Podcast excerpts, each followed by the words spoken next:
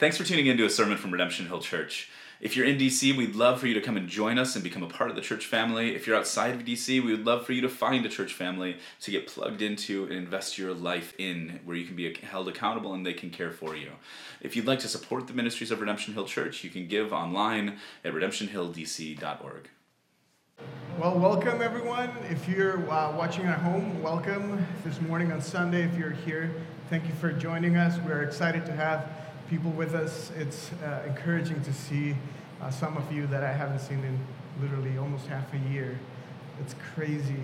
But we're here again, and um, I'm hopeful that we will be able to slowly and surely get together as a family and praise God and hear the Word of God. I'm excited for that. And I know Pastor Bill and the leadership are excited as well. And uh, today I have the privilege of uh, sharing the Word with all of us. And we're going to continue on our series of the book of Philippians. And um, we're going to take a small break from our uh, series in the book of Romans. We'll be back in, in August. You can't really miss, miss it. Uh, as soon as we go back, we're gonna we're gonna be spending some time in Romans chapter nine, which is one of my favorite passages in the whole world. So I encourage you to tune in, keep on reading the book. It's gonna be great. Um, and today we're going to be in Philippians chapter 3. We're going to uh, read the whole chapter, which is 21 verses. And I just want to give you as an intro that today's text is sort of the crux of the book. The central message of our series in, uh, in Philippians is it comes out of this text. And it's, uh, we, we named it Jesus is Better because. Um, Paul has been developing this, this theme, this, uh, this idea of, of Jesus being better than uh, in chapter one, our efforts. That he, he says that he will complete uh, the work that he started in us. So he's better than our own efforts.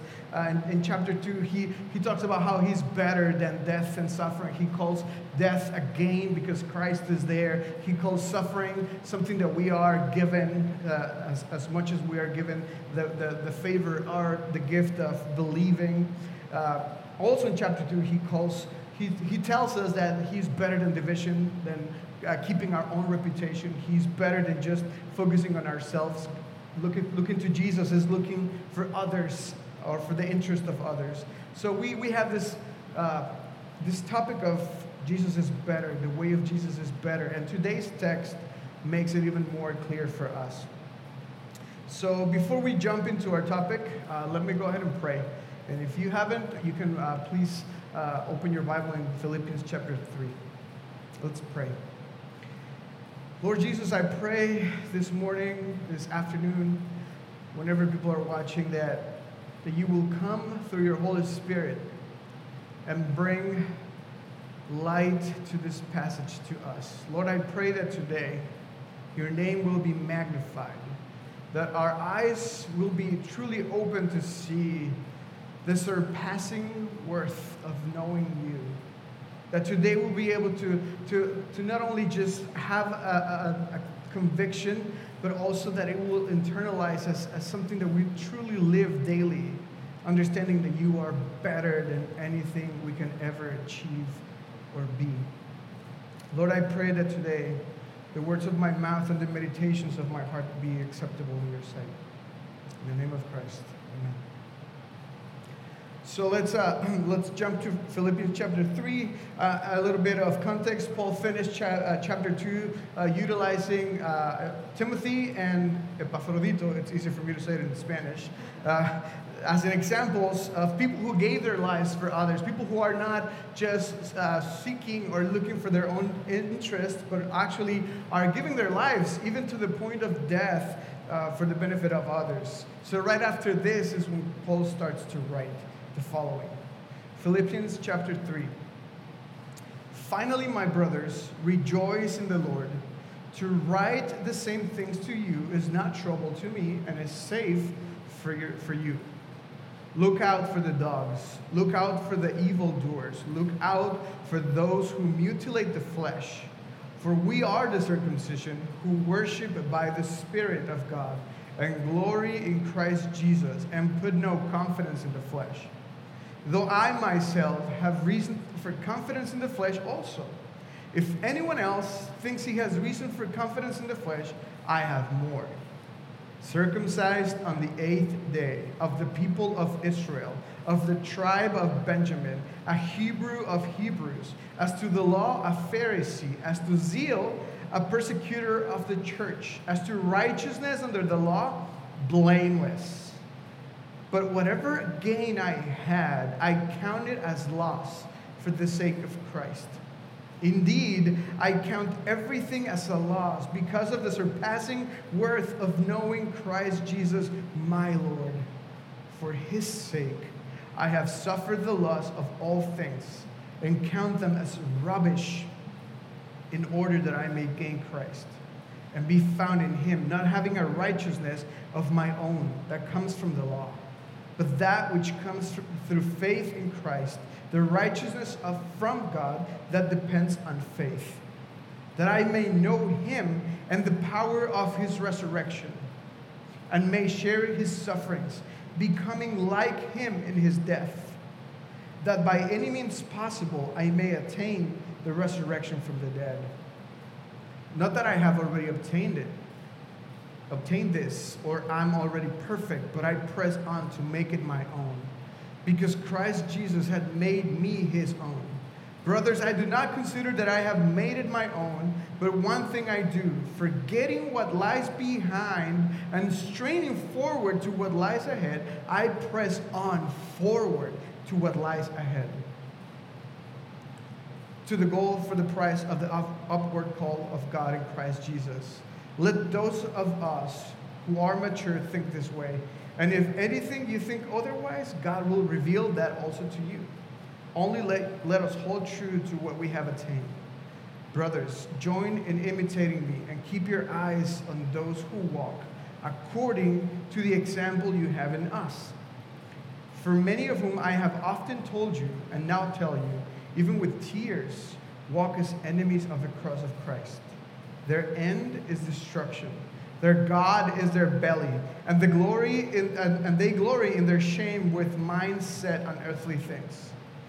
But our citizenship is in heaven, and from it we await a Savior, the Lord Jesus Christ, who will transform our lowly body to be like his glorious body by the power that enables him even to subject all things to himself. This is the word of the Lord. Thanks be to God. So this is a long passage that we are we're going to cover today, but it is, it is all one argumentation from Paul, talking about how he was willing to let go of everything he had. And if you notice, the first thing, the first thing we see is that Paul began this section like, like saying that he was going to finish I Remember, uh, verse 1 says, Finally, brothers, and I, I remember, I'm, I'm, convinced Paul was Pentecostal because he totally pulled a typical Pentecostal preacher move, saying, I'm about to be done, and then to come for another hour or so. So that's what happened. This is halfway through the letter. He's saying, finally, and then he didn't finish. So I'm just warning you, if I do the same thing, please don't believe me. Um, I can't shake it. So what we see here is during this whole chapter, uh, Paul reminds the church of Philippi that, that Jesus is way better he uses the word surpassing worth of knowing Jesus Christ. He begins this section implying that this is something he has already told them. He says that this is something he has repeated to them, and, and it's no problem for him to repeat it. And, and he's repeating it for the reason because, or, or because it is safe for them. The NIV says it is a safeguard for you. So I'm convinced that today's message is not new for us. We've heard this before, we've sang this before. Nevertheless, it's something that we need to hear constantly.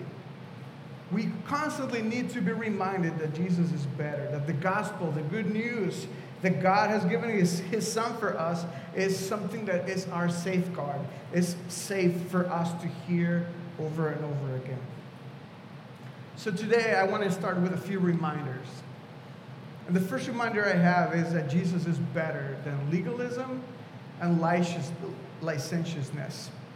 So, this is what I see in, in, in this whole text. Paul spends some time talking about the people who mutilate the flesh, the people who, who put their confidence in the flesh. And, at, and towards the end of the chapter, he, he spends some time talking about the people who glory in something that they should be shamed, uh, shamed, uh, shameful for, and people whose God are their bellies.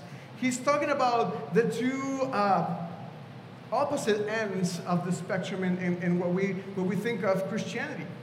And some of it is legalism, is the people who put their trust in what they do. They, they believe that what they do and, and their achievements are the things that are going to save them. And then we have the people who use license. They, they basically trust too much, and uh, what they really want is, is pleasure or find themselves. So we're gonna, we're, gonna, we're gonna talk about how Jesus is better than both of these ways. And in the first verses, Paul warns actually the church of this first group of people. And he actually calls them in verse 2 look out for the dogs. That's a pretty, pretty strong word. Look out for the evildoers. Look out for those who mutilate the flesh. The reason why Paul calls this first group of people dogs, the legalists, the, the people who are legalistic, it's because it has a connotation of being unclean of being not pure. People who don't keep the gospel pure, they, they want to add things to the gospel. He also calls them, and this is interesting, evildoers, which denotes activity. It's someone who's actively doing evil, not just passively sinning or being apathetic, but rather people who are proactively sinning. And the sin that these dogs and evildoers are committing is the sin of mutilating the flesh. And then Paul makes a reference, uh, or it references this, because this is a reference to the circumcision. And I'm, I'm sure most of us know what circumcision is. I'm not going to explain it here. But circumcision entails the cuttings of skin from the human body as sacrifice, something that hurts. And this was and still is a practice that is, is the mark of a true Jew. And this group of people, the legalistic people, who promoted and practiced the mutilation of the flesh or the circumcision back in the first century, were called the Judaizers. I'm not sure if I'm saying it correctly, but that's the name the Judaizers taught that we needed a combination of God's grace and human effort in order to obtain salvation. It wasn't just a pure gospel of grace, it was grace plus works. The word Judaizer actually means to live according to Jewish customs. And these people taught that in order for a Christian to truly be right with God, Jesus was not enough. They must conform to the Mosaic law as well. And what that means for us today is that these people put their confidence not only in Jesus, but in their flesh or their efforts or their works as well. And Paul actually starts to talk about this and, and contrast true Christianity with the confidence in the flesh. He starts in verse 7, asserting us that we are the circumcision, who worship by the Spirit. In verse 3, and, and we glory in Christ Jesus and put no confidence in the flesh. This is, this is in contrast to the, to the Judaizers. And what Paul is trying to do is he's trying to give us some examples of what he thinks are important things that people utilize to justify their standing before God in, in, in, his society. And I think some of these things are similar to what we use, or some, some, some of the things we put our trust, our confidence in today to also feel better or believe that we are closer to God or have a better stance before God in our society today. The Judaizers, the one who mutilate the flesh, are those who trust their works and they trust themselves to be right with God. And remember, Paul calls these people dogs and evildoers. And this is radical.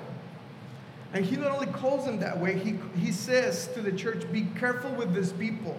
Be careful with this, with this way of thinking. This is easily something that can confuse you. Legalism is something that can confuse you. We all have the tendency to believe and rely and trust in our works. Or believe that because of what we do, we have a better, or we, are, we have an advantage over others before God. And the reality is that this continues to happen today. The same call is for us as Christians. We need to be careful with legalism. Churches are plagued and filled with legalism and legalistic people. And we all honestly struggle with it. In some shape or form, we are all struggling with legalism in our lives. Some of us very subtle, in, very subtle ways, and some of us are pretty obvious. So I have a few questions that will help us, based on what Paul just said, to find ways to spot legalism, not only in the church, but mostly in our lives. How can we know if we are being legalistic? How can we know if we are putting our trust, our confidence in things that are not Christ? So let me frame the, frame the following uh, in, into a few introspective questions. The first one is Are you trusting in your works? This is the first example that Paul gives. He talks about people mutilating their flesh like, their like the circumcision, the legalist put their trust in what they do, in their outward efforts. And for us, it might be that we might feel better or that more Christian, more pious than others because of how much we sacrifice for others. What is it that we're tangibly doing? How much are we giving to the church? Maybe you feel better than others or closer to God because of how often you serve. A more contemporary example based on, on, the tensions that we're living today, especially in our city. Maybe you feel better than others because of how many marches you've participated in. Maybe you're feeling a little closer to God or more Christian because of how much you've raised your voice for the people that are being oppressed right now. Or maybe how many articles and posts are you sharing on social media? If we are believing that we're better or closer to God or a better Christian because of the things we do, we are actually putting our trust in our works. And Paul makes it clear that the real circumcision is not an outward, a physical one, but it is an inward one. He's referencing actually something that we, we, we studied a couple of weeks ago, or actually a few, months, a, few, a few months back, in Romans chapter 2, verses 28 and 29. Paul clarifies this for us, and he says, A person is not a Jew who is only, who is one only outwardly nor is circumcision merely out, outward and physical. No. A person is a Jew who is inwardly, and, and circumcision is circumcision of the heart by the Spirit, not by the written code. So Paul is reminding us that it is not what you do, but it's actually the state of your heart. So basically, Paul is going after our motivations. Why are we doing what we're doing? Am I saying that doing good things is bad? No. That's the evidence of our faith in Christ. But the reason why you do these things is what matters. Are, is this flowing out of a renewed heart? Or is this flowing out of someone who's seeking recognition? Jesus is better than our works because his works are perfect. Our, our works are not perfect. He is eternal. Our works are ephemeral. And he's all powerful. The second question I have is, and Paul utilizes this by, by, by saying that he is a Hebrew of Hebrews. Uh, my second question is, are you trusting your ethnicity?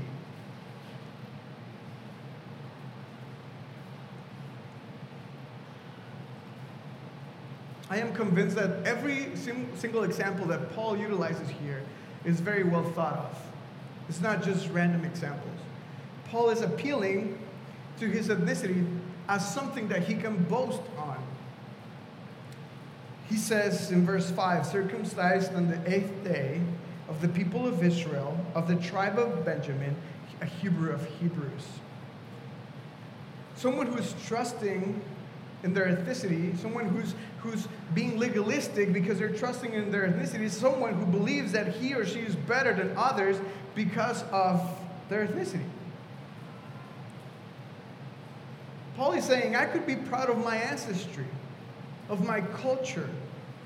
Paul checked all the requirements of being a Hebrew of Hebrews. He was a part of the chosen people of God from the only tribe that was faithful to Judah and God during the division of the kingdom of north and south. But maybe for us, it means that we rely too much or we trust in our maybe our last name, maybe our, our ethnicity, maybe the fact that you are from the chosen land of America. Or maybe the fact that you are not from the chosen land of America and your chosen land. Maybe because of your skin color. Maybe because of your culture and the richness of your culture. And on that one, I raise my hand and I confess my sin. I, that's me. I am a proud Mexican. My wife made sure that I said a very proud Mexican. I am proud to say that the, the Aztecs built a city on top of a lake, and that's where Mexico City sits on today, and that I was born there. That's our biggest achievement. Try that, America. Well, we haven't been to the moon, so we're not there yet. It's just kidding.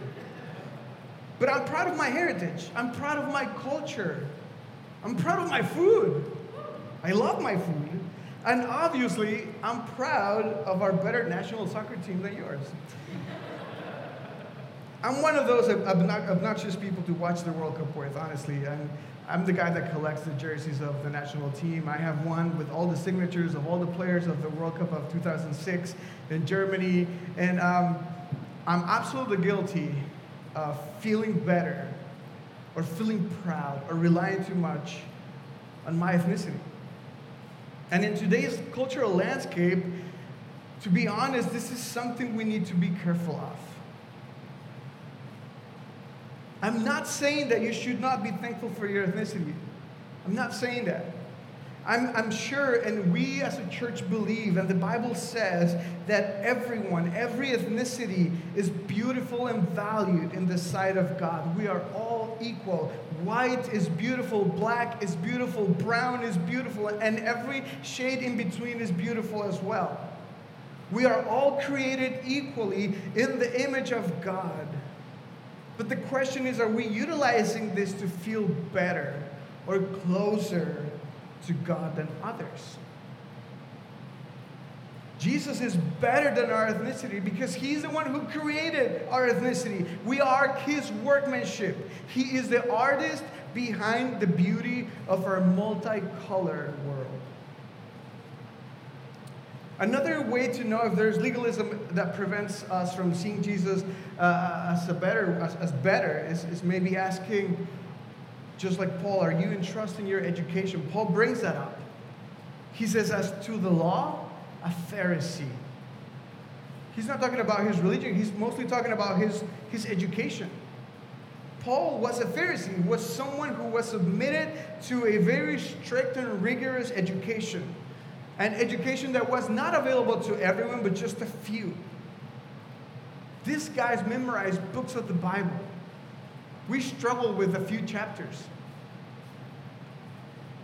And Paul studied under one of the most important teachers of his day, named Gamaliel. And that's something we struggle with as well today, especially in this city. I have never been in a city that values education so much. What a better place to have people better than others based on their education than Washington, D.C. Just, just go around D.C. and you see the caps, the t-shirts, the sweat, everything with the alma mater written all over it. And it's all fine. I'm not saying it's wrong. Education is fine.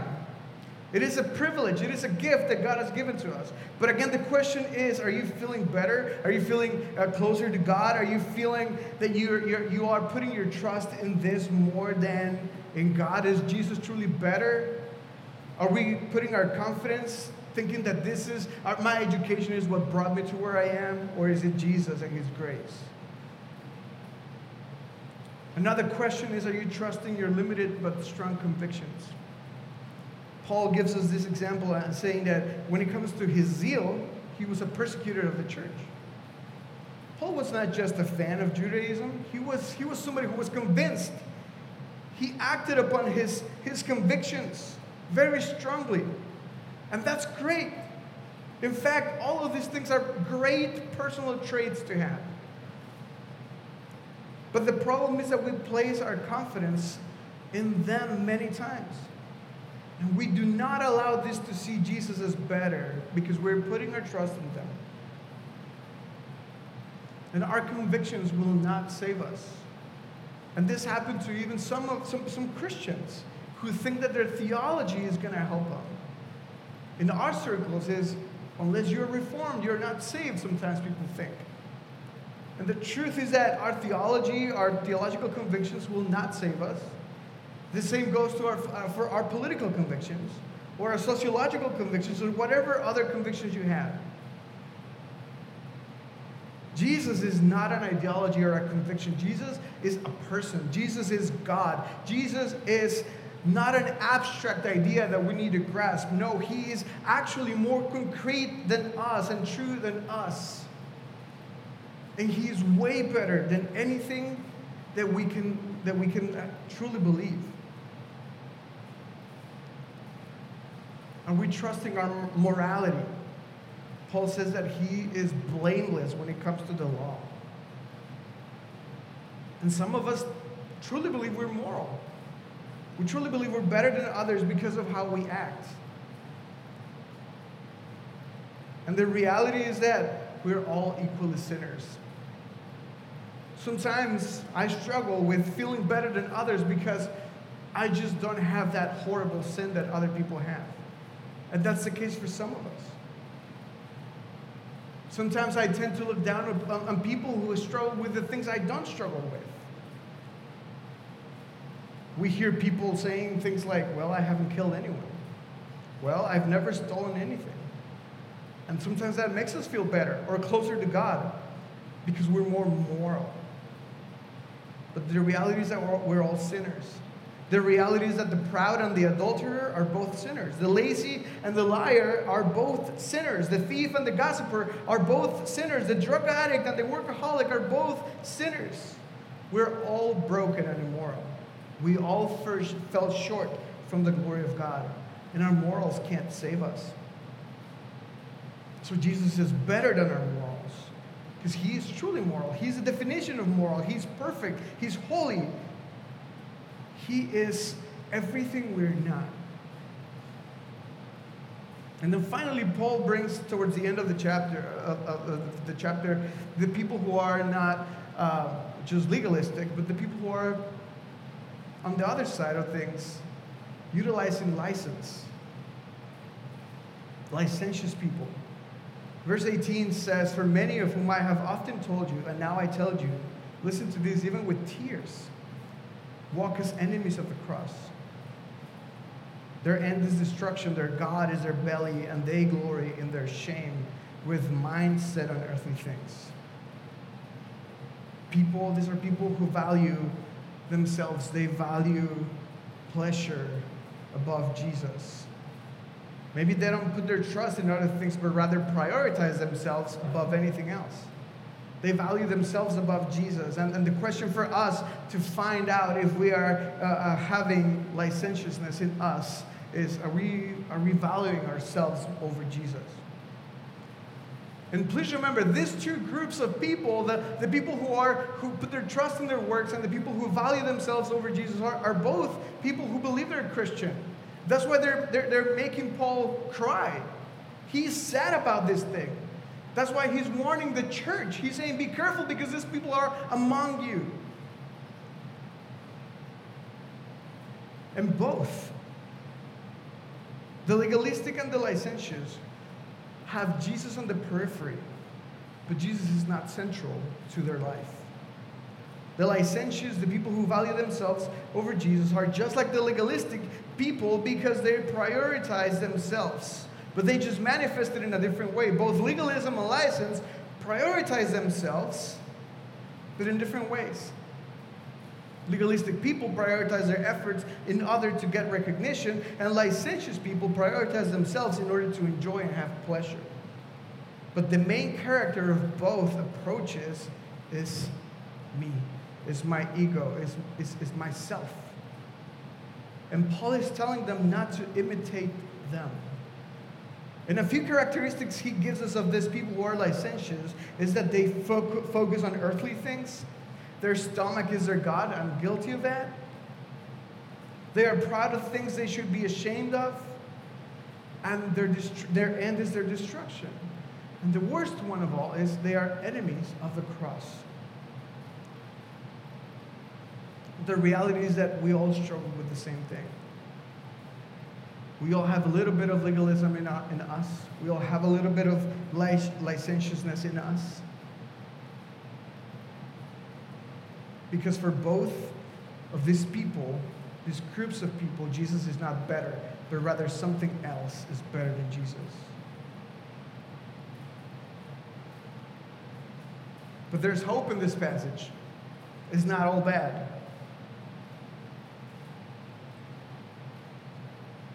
And Paul's suggestion is that everything is rubbish compared to Jesus. And the final evaluation, Jesus is way better than anything else. In verse 7 and 8, Paul says, Whatever I gain I had, I counted as loss for the sake of Christ. Indeed, I count everything as loss because of the surpassing worth of knowing Christ Jesus my Lord. For his sake, I have suffered the loss of all things and count them as rubbish. Everything Paul accomplished, everything he gained, everything he was, everything that brought pleasure to him on this earth, he counted as loss, as rubbish for the sake of Christ. And the contrast that Paul uses in this passage is very telling. He actually says that his ethnicity, his education, his morals, his conviction, his religion, his earthly uh, pleasures are all rubbish. And this word is very nicely translated for us today. This world could actually be translated as excrement. Something that is absolutely useless and that is exactly what all of these things become when, we are, when, we, when they are placed before Jesus.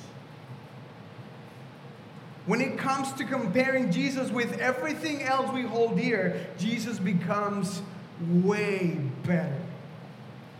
When it comes to finding salvation, all of these things are useless, and Jesus is the only thing we have. Paul utilizes the word surpassing. The worth of knowing Jesus surpasses everything. When it comes to knowing Jesus Christ as your Lord, is basically to say that He exceeds everything that we have. Knowing Jesus is so valuable that we have no measure to equate it with. That's what Paul is doing. He's, he's grabbing everything that we hold on to and saying this is absolutely nothing. And Jesus is surpassing. The worth of knowing Jesus surpasses everything else. Everything else loses its value and becomes rubbish because everything we have, everything we know, everything we are, everything we have accomplished, everything we have enjoyed on this earth cannot save us or make us right, righteous before God. And even more, all of these things will end. They will disappear. They will fail us. And all of these things are fleeting and ephemeral. But we hold them so dear, we pursue them so much that at points they become better than Jesus in our lives. Matt Chandler has a small book that, that's, uh, that's called To Live as Christ and to Die as Gain. And he says the following about this passage. He says, Paul is unpacking this, these reasons for you to violently and lustfully pursue Christ at all costs because even if you get all of those good morally superior, superior attainments, if you clean up your life and manage to somehow never struggle ever again, but you never get Jesus, you've totally lost. You've actually attained a whole lot of nothing in the end if you look great and sound great and act great, but you don't know Jesus, who cares?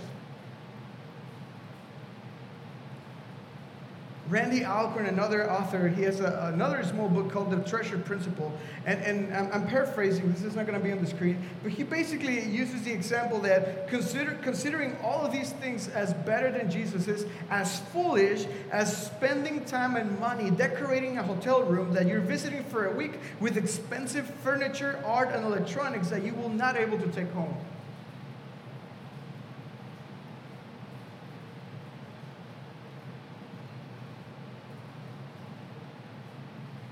Everything on this earth will stay here and won't, won't last. The only thing that surpasses and goes beyond anything else is Jesus. And this is, this is amazing. This gives us hope. That's why he's better. Because he's stronger, because he's perfect. Think about this. We are not perfect. Anything we do is not perfect. It continues to fail, it continues to make us cry. It costs us so much. And we have the only thing that exists that is perfect, that is strong, that never changes, that never fails, that never ceases to exist, and is ours. And He's so much more than anything we hold dear. He's much better. He came for us, He died for us, He loved us so much that He gave His life for us. And we did not deserve it, even though we were all sinners. He gave us life, eternal life, by grace and mercy. And if you think of all the other things that we have and that we have attained and that we have struggled to get, they don't treat us that way. Just think of your education. How much you've paid for that. How hard have you tried to get it? Remember the fear of the exam. Remember the projects that you had to turn in, the late nights the headaches. And then after that, what happens? You need to find a job. And then it's all, it, it's not even worth. I remember one time it happened to me. I was in, in college and um, remember floppy disks? Am I the only old one here? Well, anyway, so I put, I put a project in a floppy disk that was my semester project for a class. And I put it in my bag, in my backpack, and I only had one backpack, and that's the one I used to go play soccer on, on Saturdays, and I forgot to take it out.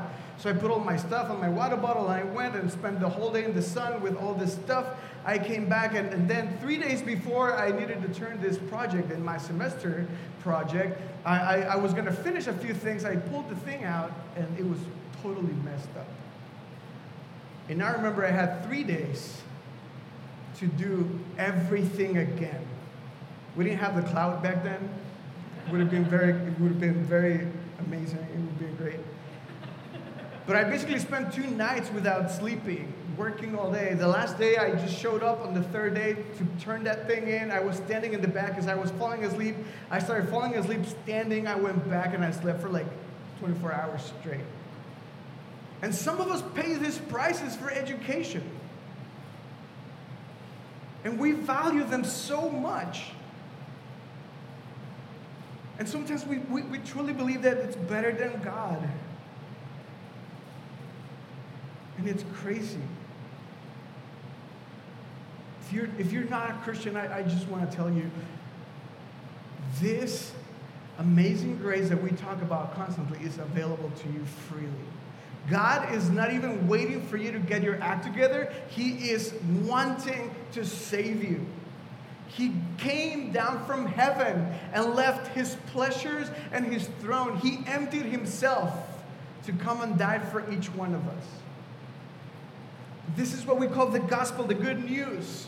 The fact that we don't have to pay this price in order to get it, it's freely. We actually don't even have to go get it. He came and get us. And this is the greatest prize we can ever get.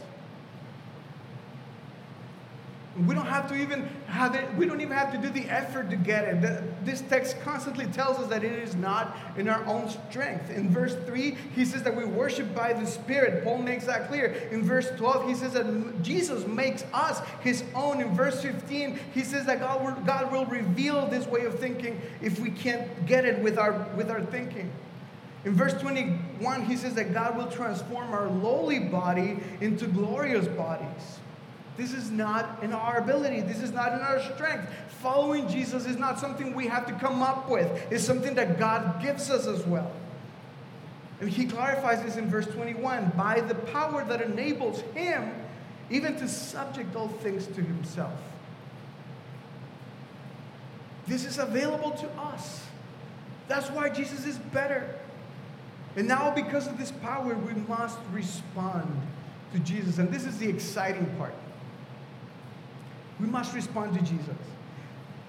Read with me verse 13, the last part of 13 and 14. He says, But one thing I do, forgetting what lies behind and straining forward to what lies ahead, I press on toward the goal for the prize of the upward call of God in Christ Jesus. Because Jesus is better, we are, we are called to respond to Jesus by not looking back and press on. Everything you've done, whether in your past there's, there's, there's great things or, or really bad things, forget about that. Don't look back. Forget what lies behind and strain to the, to the call forward to what lies ahead. The biggest prize that you can ever imagine is ahead of you, and is Jesus Christ. Everything we have done doesn't compare to that day. Just think of your biggest accomplishment. Just think of your earthly just fantasy, whatever you think you can get in this earth. Think of that and then put it next to the day that you finally meet the creator of everything. And it shrinks immediately because this is eternal, this is majestic, this is perfect, this is forever. It's not just an experience of an hour or two days or one year.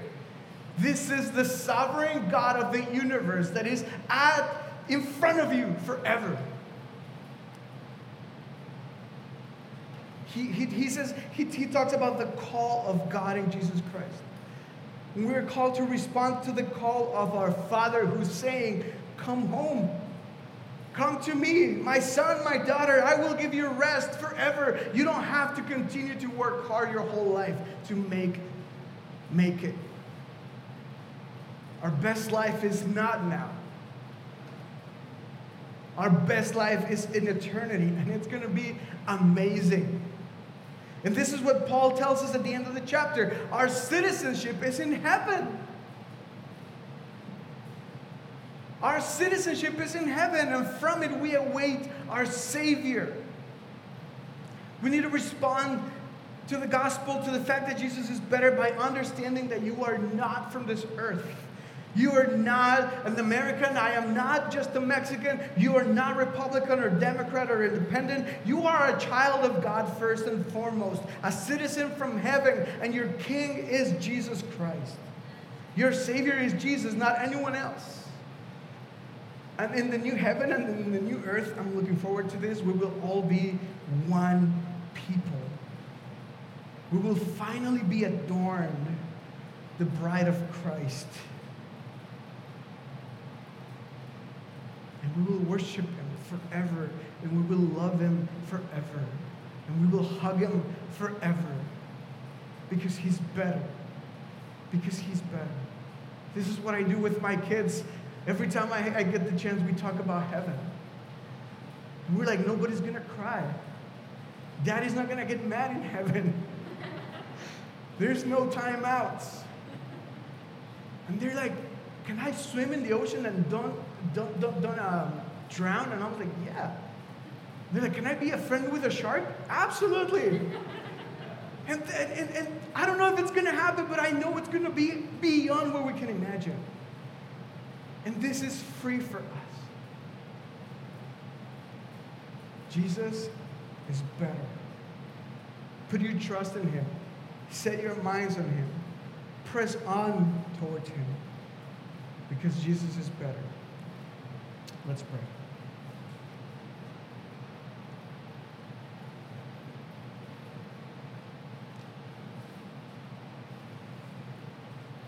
God, thank you. There's really nothing else we can say. Thank you because you are